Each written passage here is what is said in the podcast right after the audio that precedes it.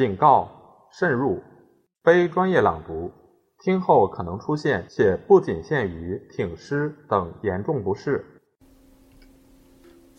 第二节，陕北战役和大顺军放弃西北。当李自成亲自率领驻守西安地区的大顺军主力以往潼关与多铎部清军决战时，清阿济格统领的军队也已经进入陕北，其部下有固山额真、谭泰等满军，平西王吴三桂、至顺王尚可喜，以及从宣府、大同、山西抽调的汉族降附军，兵力相当雄厚。大顺军方面的部署是：伯侯李过。后改名李锦守西安，高一公守榆林。阿济格军入边墙后，命江襄统领明朝投降兵将围攻榆林，自己带领满汉主力经米脂攻延安。李过部为保卫延安，同清军展开了激烈的战斗，双方曾七次交锋，其中大顺军两次趁夜间出城反击，都因兵力不够未能奏效。据尚可喜的叙述。贼李锦据延安与夫师县城相犄角，王分兵围之二十余日未下。王斥诸将佯攻夫师，而殷乐精兵博延安城，簇用大炮击之，贼不知，遂消遁。王与固山指谭泰分追，郭展甚众，虏获其甲马器械不可胜计。冬十二月克延安，延安失守后，李过部向西转移。阿济格即率清军主力南下西安。榆林战役的经过，据清方将领报告，为榆林守将高一公乃闯贼旧党，兼具相抗。英王因西安势大，统兵南征，所移各镇官兵攻围榆林，恐兵马众多无人总统。看得大同镇臣江襄威望素著，于十二月三十日委以总督重权统摄诸军，直同宁武总兵高勋。宣府领兵副将金家总兵衔康振邦据听指挥，料区区一城，自南九守，可继日而下也。又唐通报告，本年正月初五日，臣自绥德赴双山与贼写战书一纸，将一切利害与贼高一公说明，要战即约定日期即来交战，如不战，领兵困城。正月十二日，差探窑上百姓投书。十四日未时，贼走。榆林有存仓米八百担，豆八十担，民间精壮百姓抢去，只有老弱千余。同日夜间，唐通与阿济格委任的榆林巡抚赵兆林，原为大顺政权官员，江襄等派遣的波尔马二百名进入榆林。十六日，江襄、康振邦、王大业也进驻榆林。这说明高一公据守榆林半月之后。主动放弃该地，实力没有多大损失。怀远县志记载：一六四五年正月中旬，高一公拒战于长乐，败奔响水。十六日，清兵入城，指怀远县城安抚。江襄追至波罗，又大破之，高贼遁去。李过高一公部撤离陕北，是在李自成放弃西安以后。从延安到西安之间有阿济格、多铎两路清军主力。已经不可能按李自成南撤路线行进，因此，他们采取向西转移，先到宁夏的惠安堡，然后汇合了镇守西北甘肃、青海，当时为西宁卫等地的大顺军党首肃、令养成、贺兰等部，一道向南撤退。至于其他一些奉大顺政权的命令驻于西北地区的原明朝归附将领。如马科、左相、牛成虎等，都先后在清朝招诱下拜表投降。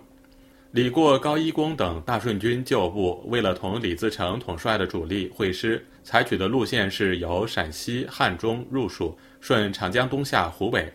不料镇守汉中地区的大顺军旧部贺真、罗岱、党孟安、郭登仙四将，却已便捷降清，公然动武，阻击李过、高一公等部大顺军过境。经过一番激烈的战斗，李过、高一公等部终于冲破了贺真等的防区，由汉中南下四川太平、东乡、达州、夔州等处，然后顺江东下，在一六四五年夏抵达今湖北省荆州地区。这就是大顺军放弃西北，向南撤退的西路军。许多史籍弄不清楚大顺军从西北撤退时是分东西两路的，撤退的兵员、领导人、时间和路线都不相同，往往混为一谈，把李过、高一公也说成随李自成一道东下，这是违反历史事实的。实际情况是从清军进攻陕西开始，李自成同李过、高一公等就再也没有见过面。从后来的情况看。李自成、刘宗敏统帅的大顺军主力即东路军遭到阿济格部穷追猛打，领袖人物牺牲，实力损失很大，部下余众各奔前程，有的降清如王体中等，有的依附南明何腾蛟如郝瑶琪，有的孤军作战如刘体纯，有的转入李过、高一公部下，而李过、高一公领导的经四川入湖广的部队。却成了后期大顺军联名抗清的主力。第三节，李自成的牺牲和大顺政权的失败。一六四五年正月十三日，李自成率领西安地区的大顺军主力经陕西蓝田、商洛撤入河南。由于撤退时携带家属和辎重，行军速度相当缓慢。商周至纪次年已有，即顺治二年也。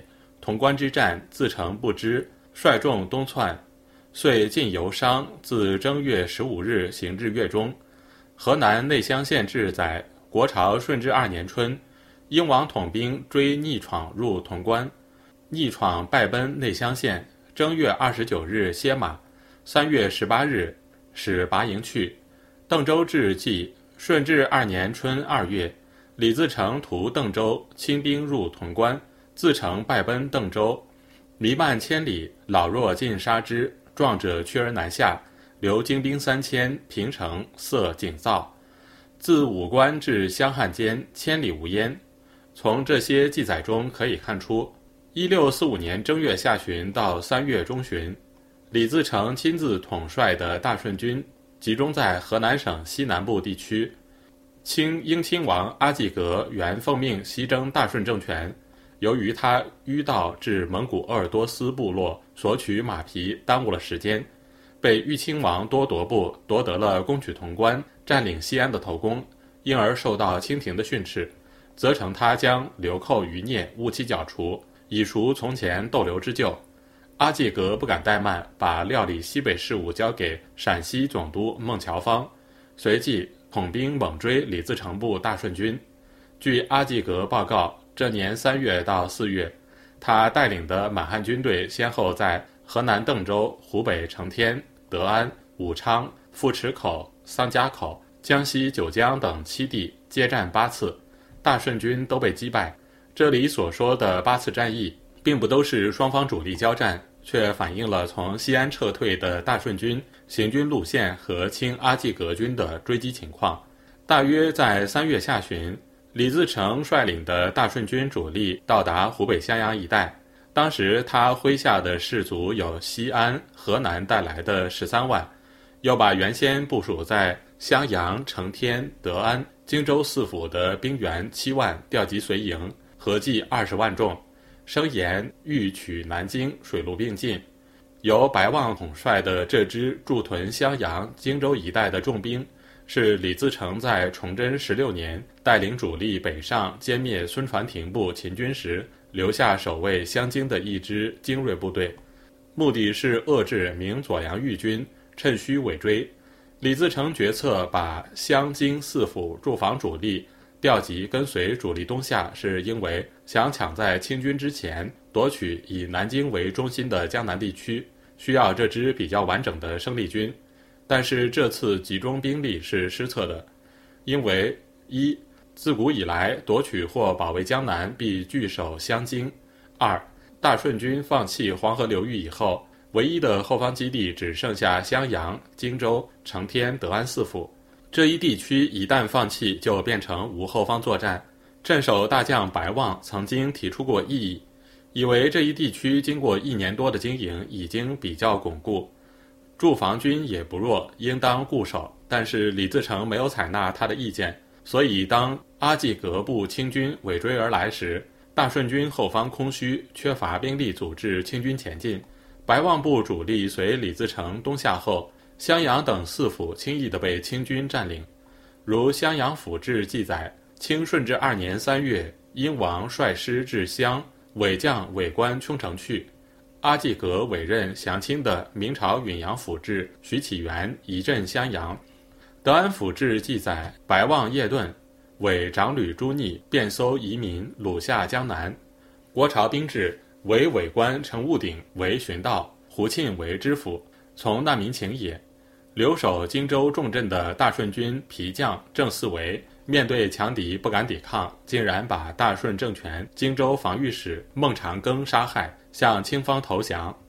这样，尽管李自成的主观意图是夺取江南为基业，实际结果却是他从崇祯十五年冬开始建立的各级地方政权全部瓦解，大顺军又回到了原先流动作战的状态。当李自成统帅大顺军由襄阳、承天向汉川、绵阳推进时，南明镇守武昌的宁南侯左良玉连章告急。明江西总督袁继贤以为大顺军可能沿长江北岸向南京进发，带了一支军队赶往湖北蓟春，同左良玉部相呼应。大顺军却从绵阳州的沙湖一带渡过长江。在金河口击败左良玉部将马进忠、王允成部，一时五岳大震。左良玉不敢迎战，在三月二十三日借口接到崇祯帝太子密谕，扯起清军侧的旗帜，全军乘船东下，放火焚毁武昌。李自成带领大顺军进驻劫后于禁的武昌后不久，阿济格部清军就追踪而至，围武昌城数匝。刘宗敏、田建秀领兵五千出战，被清军击败。李自成决定放弃武昌，继续东下。这时，大顺军的处境已经相当艰难，既无地方提供后勤供应，又要保护着随军家属，十万以上的大军随地筹粮，势必出现组织混乱、指挥不灵。南明的江西总督袁继贤在三月下旬，向弘光朝廷报告。闯贼下走济黄，上犯京粤，似乎并没有一个明确的作战方向。四月，清军追到阳新富池口，趁大顺军不备，冲入营垒，李自成军又一次失利。四月下旬，在距江西九江四十里处，被清军攻入老营。大顺军久立战阵，位居文官武将之首的汝侯刘宗敏被俘，军师宋献策、自成的两位叔父。赵侯和湘南侯以及大批随军将领的家属也被清军俘获。刘宗敏和自成的两位叔父当时就被杀害。宋献策却凭借他取得李自成信任的一套江湖占卜骗术，投靠满洲贵族。在这前后，丞相牛金星认为大势已去，同儿子牛权私自脱离大顺军，向清方投降。牛权被委任为清朝黄州知府，后来升任湖广良储道。牛金星因为在大顺政权中地位极高，在明朝官绅中名声又极坏，清廷不便安排其职务，老死于牛权官署中。李自成统帅的大顺军在连续遭到清军重创后，实力损失很大，士气低落。为东下南京而准备的几万条船只也被清军缴获，兼之多铎部清军已从河南归德、安徽四州直趋南京，原先的战略意图已经无法实现，他不得不改变进军方向，准备穿过江西西北部转入湖南。五月初，李自成行至湖北通山县境九宫山下，突然遭到当地地主武装的袭击。当时跟随在他身边的只有义子张鼎和二十余名士卒，当地团练不知道这就是名震遐迩的大顺军，更不知道大顺皇帝就在这二十余人之中，就一拥而上。混战当中，李自成和随从侍卫被击杀，张鼎和一名姓刘的伴当逃出，向后续部队报告了这一噩耗。大顺军将士闻讯，悲怒交集。立即对当地团练予以报复性打击。康熙四年通山县志记载：顺治二年五月初四，闯贼数万入县，毁路四境，人民如鸟兽散，死于风敌者数千。蹂躏三月无宁雨。李自成的牺牲于通山纯属偶然。在通常情况下，全军统帅在行军时往往处于队伍的适中位置。李自成当时手下的军队还有几万人，屡败之后进入通山县境，在这偏僻山区，为了决定大军的行军方向，亲自带领少数卫士去查看地形道路，也在情理当中。以程九伯为头子的九宫山区团练武装。是在对大顺军主力入境一无所知的情况下才敢于动武，但是李自成带少数随从前行观察，必定距离大军不远。自成牺牲后，大顺军扫荡九宫山区，应当是同一天的事，所以李自成牺牲的日期可以推断为康熙通山县志记载大顺军入境的顺治二年五月初四日。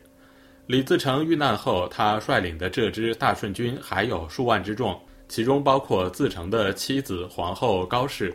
大将中封侯爵的就有田建秀、刘方亮、元宗帝、张鼎等。他们为了替领袖复仇，把九宫山区的乡团杀得鸡飞狗走。要说他们会无情无义地丢下自成的遗体，任其暴尸荒野，很难令人置信。联系到后来大顺军余部。联名抗清后，仍然称李自成为先帝，高氏为太后，备受敬仰。而清方和南明隆武政权都未能找到李自成的首级献功，唯一的解释是李自成的遗体由随行的大顺军秘密安葬，其地点很可能就在九宫山区。由于大顺军当时已经失去了自己的管辖区，正值天气炎热。不可能一直抬着大顺皇帝的遗体流动作战，又不可能为李自成修建公开的陵墓，以免为尾追而来的清军所发觉。据《康熙宁州志》记载，大顺军占领该地在五月十三日。考虑到通山县与宁州接近，大顺军之所以在五月初四日后过了差不多十天才进入宁州。原因就是在此期间需要料理李自成的安葬等善后事宜。李自成的牺牲标志着大顺政权的最后覆灭，大顺军余部从此在联名抗清斗争中揭开了新的篇章。